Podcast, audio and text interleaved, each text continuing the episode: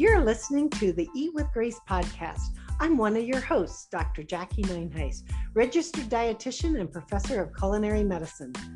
And I am your co host, Brooke Fredrickson, registered dietitian and certified diabetes care and education specialist. And we are here to challenge a culture around food and nutrition from a biblical perspective. It's great to be here with Brooke. I'm Jacque, one of your co hosts, and I always feel uplifted and excited to be able to talk about our faith and to be able to talk about ways that we can push back on the food nutrition culture from a biblical perspective. You know, one of the things that I think, Brooke, you have gone through and that you've probably struggled through is having a child who had texture issues. Other parents probably struggle um, more likely with picky eaters or eaters that oh, they've started using food as a reward, not realizing the consequences of it. But they're all kind of surrounding the whole idea of anxious eaters. That, that the child is having difficulty with things. Um, share a little bit of your experience with this topic. Yeah, so I think I've shared in the past that I have a special needs daughter. Um, and when she was a baby, she really struggled with textures. We weren't able to transition her from, you know, breastfeeding or bottle to baby foods because she would spit everything out or she would gag on everything. And so she was actually on a fully liquid diet until she was uh, four years old. Um, I mean, once she was off formula, we got creative and I would make homemade smoothies for her out of yogurt um, and fruit and, you know, spinach. And I would try to put as much as I could into them. Um, and then we would supplement too with like Pediasure and things like that, just to make sure that she was maintaining weight and still growing because at one point the doctor wanted her on a tube feeding. I said, absolutely not. I said, I can, I can get stuff into her. So I did everything I could to do that. Um, but yeah, I mean, it got to a point where I'm like, we can't keep doing this long term. Like we need to figure out what's going on. And so when she was about four, we took her to a uh, speech therapist uh, who works with special needs kids and, and specializes this. And it was pretty amazing to watch her um, she used what I would call exposure therapy. So she basically would, um, you know, she would take a Cheerio and she would put it in Aubrey's mouth and then not let her spit it out. So she would force her, like, you know, and this sounds horrible to say force, but I mean, she would just not let her spit it out so that Aubrey had to deal with the texture, right? Because her initial reaction was just to push it out of her mouth. Well, she had to make her sit there and be a little uncomfortable and deal with this, you know, this new thing in her mouth and what was she going to do with it? And so i think you know the first couple of times they tried it um, she would just hold it in there until it dissolved and got mushy or whatever you know um, which is why she used cheerios. It's one of those safe dissolvable foods. Um, it's not a choking risk but it was like literally the second visit the second time we went um, she was able to push it back to the back part of her mouth um, and she actually chewed it and she swallowed it and it was like a switch went off in her and from there on out she ate everything. Like there was there was nothing that she wouldn't eat and so it's like um i'm so thankful for speech therapy and for their ability to do that because i as a mom didn't i didn't have the skills or the knowledge to do that. I don't think i would have had the even the confidence to try something like that um, without that professional help. And so, so that was just one way that we got her past past the texture issues. Now, I know lots of adults. I know lots of other people who struggle with texture issues as well. And so, um, you know, exposure therapy is one of those that works. And so, if you or your child uh, struggles with that, I would highly recommend going to a speech therapist and, and working with them to do that because um, you, you can overcome it. it. It, and like you said jackie i think so much of it comes from um, anxiousness like it's tied to that fear of um, am i going to choke on this or um, for whatever weird aversion you have to certain textures um, if it initiates a gag reflex or something but you can work through those things if you really want to so i would highly recommend doing that I think that exposure therapy is really interesting. And while I think a speech therapist is really needed for um, many cases, I think that we as parents um, are responsible for a little bit of exposure therapy when kids oh. uh, transition to solids. Mm-hmm. So, yeah, we just didn't know. Like, she was diagnosed with dysphagia, and we didn't know if her actual swallowing mechanism was intact. And so that's why we went the speech therapy route because um, we just didn't want to cause any more problems if there was something physically wrong. Right. But I'm just I'm just saying, um, explain to us how a parent with a picky eater might use exposure therapy. Oh, with picky eating, um, yes, it is art. Like this all goes back to uh, Ellen Satter's division of responsibility and making sure that we are not giving in to picky eating. So whether it's taste or texture or um, you know just a kid throwing a tantrum because they only like chicken nuggets and macaroni and cheese, we are responsible for the nourishment of that child. And so we need to make sure that we are providing them nourishing foods to meet all of their nutrition needs, and that includes all food groups, right? Um, and exposing them to those different food groups. If we only give them the same things that they like all the time, they are never going to learn um, or to develop tastes um, for different foods and so one of the the biggest issues that i see parents doing is the is exactly that. They're just always giving in well i have a child that's picky and so all they'll eat is chicken nuggets and macaroni and cheese. I'm like well do you give them any other foods? And they're like no they throw a fit so i just give them what they want. Well right. That's that's called enabling. And so we don't want to enable right? If we want to grow, have them grow um, and to learn how to eat different things, we have to expose them to different foods. And so it's our responsibility to choose what is served at each meal. You as the parent or the caregiver, you know, again, this this varies depending on the age of the child. Now, if you have a 16 year old with this, it's going to be very different than if you have a three year old with this. Um, but for those younger ages, you definitely want to make sure that you are exposing them to different things and you are providing foods that you know that they don't necessarily like at those meals and giving them the opportunity to try them. Now, you don't have to force them to eat them, but if you're giving them a bunch of food that they don't like and they're hungry, they will eventually eat. They will eventually give in and they will eventually try it and they will eat because they're not going to starve themselves over it. And so um, it might be hard as a parent who doesn't like to see a tantrum. It might be hard, you know, to um, like I get it. I've been there when your kid is screaming and upset and you just want to make them happy in the moment to give into it. But it, I think it really is in the best interest of the child to uh, expose them to those things and to give them the opportunity to try new things. Because guess what? Taste buds can change. If it's a taste issue, our taste buds recycle every three weeks. We can change our tastes and what kind of foods and textures and tastes we prefer. Um, and so we have to stick with it for that period of time, at least to try to transition and get them to a place where they're eating more whole foods because it's just going to be better for them not not only physically emotionally but even like socially. Like think as they grow up if they go to people's houses to eat or they go out to dinner with you know for business dinners and if they're a crazy picky eater and won't eat anything it's just going to cause a lot of issues going forward so. Yeah Okay, that that was a really good overview of some things that parents can do with picky eaters. But you know, sometimes the anxious eaters are the adults. Mm-hmm. And it creates anxiousness at the table. It creates children to be anxious. Right. And it's also one of the reasons I think that we fall for um, trying all kinds of these strange diets.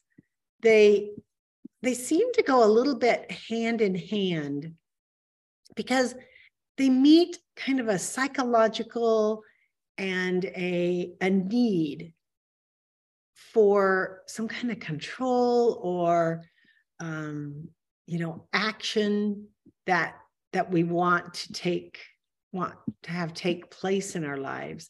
And so if we um as adults decide that some food is toxic or that some food we don't tolerate, or that we are sensitive to some food, or that some food makes us hyperactive, or some food makes us um, gain weight.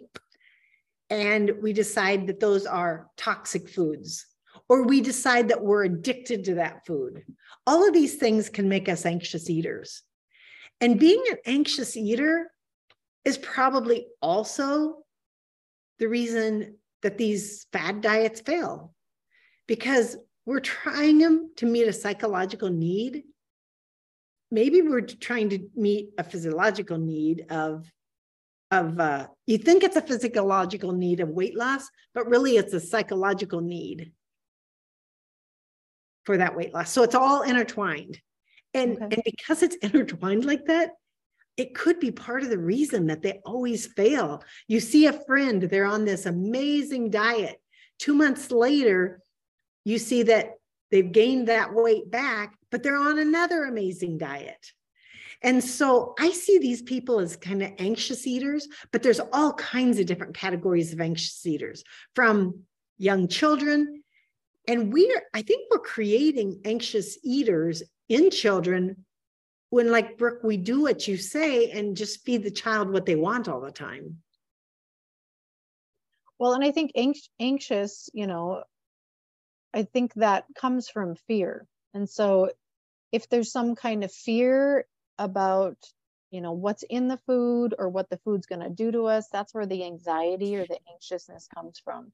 And so like you had mentioned uh, you know people avoiding certain foods for certain things. And i think there are legitimate reasons for people to avoid certain things. Like if you have a health condition and you need to watch your you know your your sugar or your carbohydrate intake or if you need to watch your sodium intake or if you have a reaction to oxalates and you need to you know do that there are legitimate reasons for doing this. Um, but i think it's how we handle it right? Um, if we are talking about it openly, um, I think that can cause more anxiousness. Um, if we're making it a big deal, especially at the dinner table, I don't think it should be talked about in front of other people who are trying to enjoy their food. Um, because again, it, it, it brings up this anxiety about, well, maybe I shouldn't be eating that. Or why, if you can't eat that, then why am I eating it? And am I bad for eating this? And it just it brings up all kinds of weird things. Um, so I think the person who is, you know, if they're limiting something, I think the best thing to do is to not talk about it if you can. I think keep it to yourself. Um, do what you can. And then the anxiety, again, it comes from the fear. So when we focus on the negative and all these things that we can't have, can't have, and I'm saying that in quotes, or shouldn't have, that's going to create that anxiety where if we focus on the things that we can, focus on the all of these wonderful foods that we can eat and all of the good nutrients that they're providing and all of the things that we are able to have that aren't going to affect us negatively for whatever condition we're having that completely changes that fear. Like that removes the fear because you're not worried about what you can't eat. You're focused on all of these wonderful things that you can and it, it's a mindset shift and i think it decreases that anxiety which then hopefully um, you know doesn't come out um, and affect other people around you around food Okay, so that's a really, really good point that how we feel affects others. Mm-hmm. And um, there's a verse in the Bible that I was thinking it kind of goes along with this because um, it's Psalms 94 19. It says, When anxiety was great within me, your consolation brought joy to my soul. So mm-hmm. let's say you're sitting at the table and a person is anxious for whatever reason about the food environment, what we say, does it bring joy to their soul? Does it give them consolation or does it add to their anxiety? Or mm-hmm. that person who's anxious, you know, does it bring joy? Does do their thoughts, feelings, and what they say bring joy to the other people around the table, or does it add to their anxiety? So, you know, feeling stressed is so normal in our world. Mm-hmm. And, um, you know, Brooke and I are right there with you. we feel stressed about different things in our lives. Mm-hmm. And so mm-hmm. it's something we all deal with at some degree.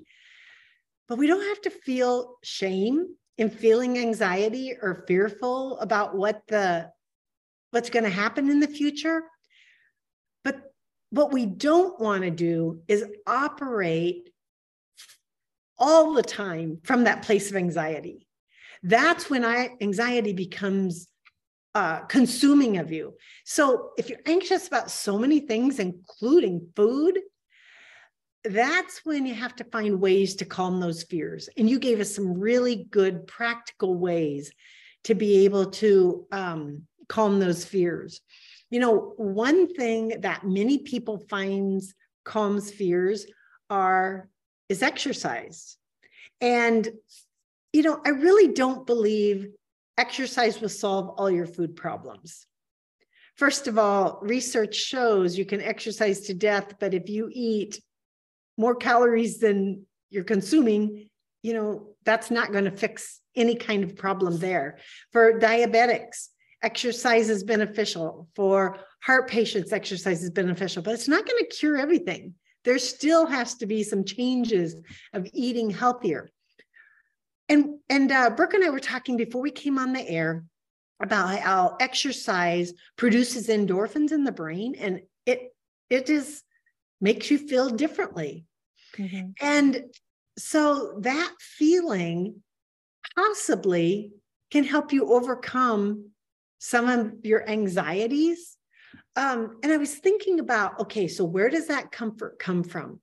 It could be a new age kind of comfort where I exercise and I'm strong and I am God. That would be kind of a new age-ish kind of view with exercise. But you know, exercise can do something else too. It can say, I feel good about what I've accomplished. I feel good that I'm stronger than I was last month. And I feel the Holy Spirit moving within me, helping me have confidence to do his work. So it, it's just kind of an interesting uh, segue from looking at all of the different uh, things that anxiety causes in our lives and where our peace comes from. So I'm not saying all exercise produces the peace that passes all understanding, but I do think it could. Right. And like like you said with the with the endorphins, like God created our bodies with this with these chemicals in them um, to do this. We know that when we increase our endorphins, our depression and anxiety go down. Um, that is one of those things. So, yes, if we are feeling anxious, if we are feeling that stress in our bodies, exercise is totally going to do that. Um, do I think God can work through um, exercise and movement in a spiritual way too? I mean, if we are if we are thanking God for our bodies and we are giving Him glory for everything that we are able to do physically, then yes, that is good. That is good.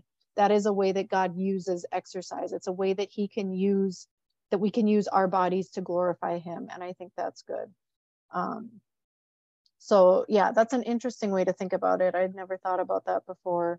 Uh, but i do think that yeah the the the anxiousness and the discontentment um, you know the exercise alone is is going to help.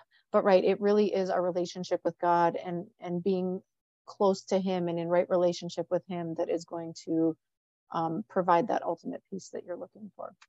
And when we're talking about an anxious feeling, a lot of times in the Bible, it'll talk about it coming from our heart. And, um, mm-hmm. you know, in Proverbs 12 25, it talks about an anxious heart weighs a man down.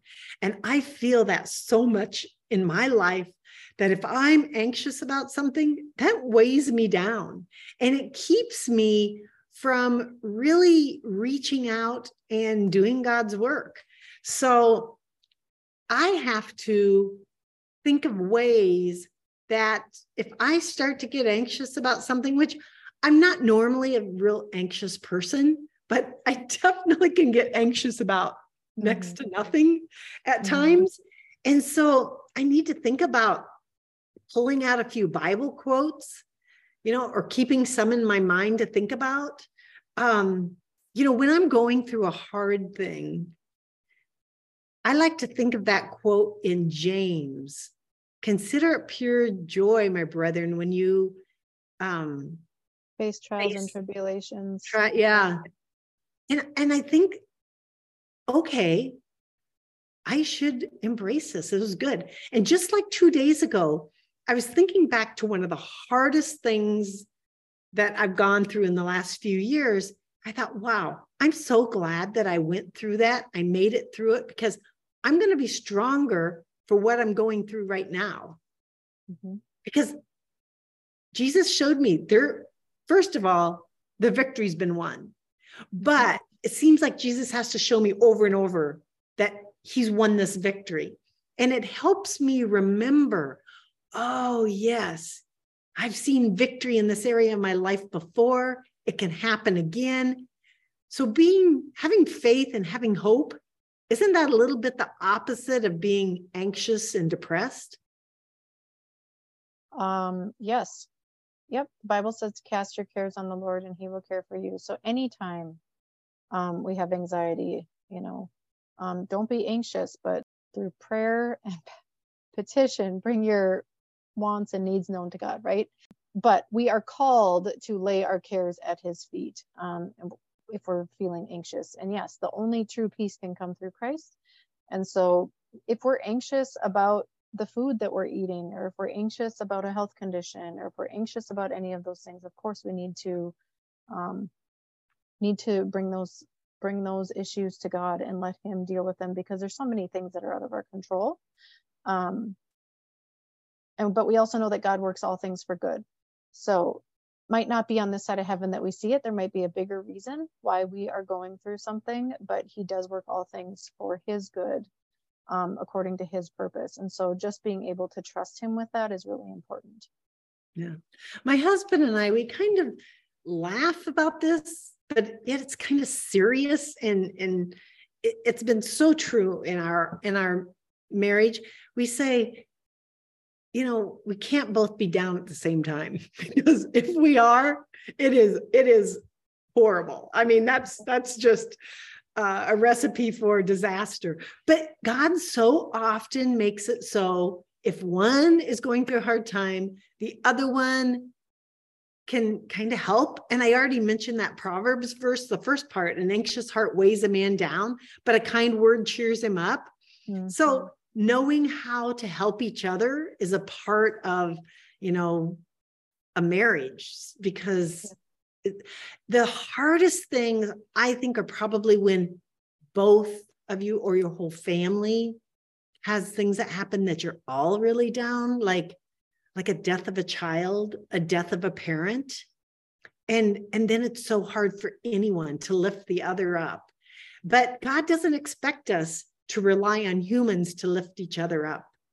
He wants us to rely on Him. So there are some of those really, really hard things in life where there is nowhere to go except prayer. And one of the things I think about um, at the dinner table, I probably feel like I didn't really teach my kids to pray with depth. At the dinner table, we mm-hmm. prayed these normal mm-hmm. prayers, thank you for this food, etc. Mm-hmm. My goal would be to teach my children to really pray with depth and earnestness so that when they face the hard things in life, like anxiousness, depression, or whatever they might face, they have a place to turn. They can turn to prayer instead of turning to the things that the world says can help, which are um, empty promises, in my opinion. Right. Let's go back to the the anxious eating or the picky eating. When I think about someone who's an anxious eater, um, a lot of times they also have digestive issues because of their anxiousness um, having anxiety when you eat or feeling stressed at that time even um, you know can cause diarrhea. It can cause um, you know malabsorption and of our nutrients and it causes all kind of things. So like it's so important um, at the meal times to be in a relaxed state um, to be in a you know they call it the the parasympathetic nervous system. We need to be relaxed in order for our body to be able to digest and absorb and function the way that it's supposed to. Otherwise it goes through our gi system too fast um, because of the stress hormones that are raised and involved in that. And so you know if if someone does struggle with um, anxiety about the types of food or even textures of food you really need to address that issue because I think it will cause more problems if it if it goes unaddressed. And so getting some help um, to deal with those textures or to deal with um, you know now like i said if it's a if it's a specific health related diet that you have to be on because of a condition you have that's completely different but again we can you know romans calls us to transform to renew our mind um, we can again make a choice to focus on the positives, focus on the good things, focus on what we can have, focus on um, what God has provided. Give Him gratitude and glory for everything that that you have, and for your health and for your body and whatever you need to do. Um, but just transitioning our thought patterns that way is going to also calm us, is going to help that eating experience go better, and hopefully get you through um, those anxious times when it comes to eating or you know whatever you're dealing with with your kids and and their eating issues as well yeah. so so you're talking about the physiological um, mm-hmm.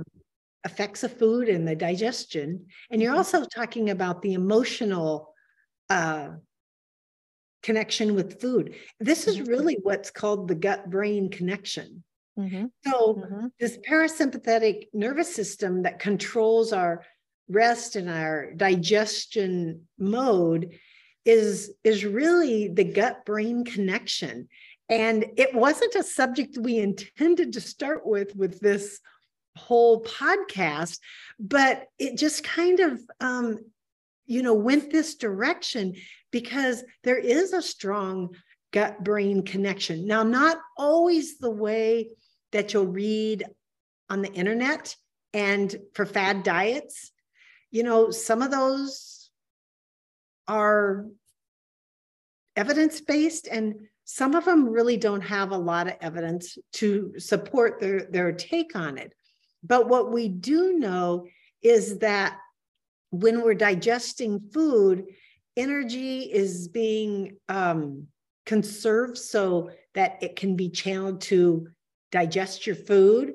Your heart mm-hmm. rate can slow down. The blood flows, of course, goes to where you need to digest that food. And it's kind of like this uh, just this way of going from our brain to our digestive system. And I would say most people, when they're under stress, are either going to lose weight or gain weight. When you're under extreme stress, very few people maintain their weight. So, right there, that really shows that being anxious affects so much else, so much other things in our body, other than just weighing us down. It actually has a physiological effect too. Yeah, it does. And it's so important. That's why it's so important to make your meal times or your eating times um, as calm and peaceful as you can like you know when we think about our current culture and society and how we are just running nonstop and you know like how many people actually sit down for at least 30 minutes and have a meal three times a day? Like rarely anyone does that. People are eating in the car and they're eating while they're working and they're eating while they're on the phone and they're scrolling through their phone. And like when you think of all of these distractions and inputs that could be you know raising our heart rate or raising our stress levels while our body is trying to digest it's like fighting against it. Um, and so it's so important to you know think about that. And this is where the whole mindful eating concept came out of right? Of paying attention to what we're eating and making that food and that eating experience um, pleasant and enjoyable because it does affect us physically. If it's not we can have physical issues. We don't we don't get the benefit of the food, you know, as well or as much as if we were in a peaceful environment versus if we're in a stressed environment while we're eating. And so those are some things I think practically you know that if you struggle with anxious anxiety around eating for whatever reason um, you know try to remove all of those distractions and try to make try to be intentional about making it a peaceful setting and see if you notice any difference in your anxiety in your emotions even taking couple deep breaths before you eat that can lower your heart rate. It can help to to reduce that anxiety too. So those are just a couple of practical things to do. Yeah those are those are really really good ideas. You know another one i thought of is having a healthy microbiome to start with can help you handle stress because stress if it causes constipation or if it causes diarrhea either one of those are not necessarily uh, conducive to a healthy bi- uh, microbiome. So, eating um, whole foods, eating um, dairy products like yogurt or kefir, eating um, a variety of fruits and vegetables, all of those can help your gut stay really healthy. So, so when you do have bouts of things like problems with anxiety that affects your digestive system you know you can withstand them just a little bit more. And that's the diet that you're used to eating so you're going to replenish all those kinds of nutrients and things that have been uh, created problems through stress also we've already mentioned like if we were going to pick out three really important practical ideas would be to eat in a relaxed state you know chewing your food well helps with digestion. And um, we talked about different ways of of managing your stress and then you know trying to live at a pace that works for you. That's hard. That's really hard to change. But if you take a step back, maybe you can find a few things that you say, okay, this is causing too much stress in my life. It doesn't have to be this way. And then another one is kind of to rewire your brain, like how you think differently about anxiety and say, okay, I'm not going to take on this anxiety myself. I'm going to pray about it. I'm going to leave it at Christ's feet and just try to take some of that anxiety off of yourself. Right. Right. And again just try to focus on on the positives focus on what you can and you know what you can do. Um you know going back to the to the picky eating part with the kids if you need help with any of that feel free to reach out. Um, i would really recommend going to the Ellyn Satter Institute um, you can look her up online. She has a lot of really good information about how to deal with um, picky eating uh, as a parent. So that would be my recommendation for that. Um, and yeah, texture issues too. If you if you haven't gone the speech therapy route, I would recommend trying it. If if you were a child or someone you know struggles with with textures. So. And then another thing I was just thinking of is when you introduce solids, introduce a variety of foods and keep introducing a variety of mm-hmm. foods. Try to have as many different foods available to your child so you don't move into issues with uh, picky eating or texture yes. issues or things like that. Yep, that's the definite way to prevent it. So you got to start early. Okay, well, thank you so much for listening today, and uh, we'll see you next week.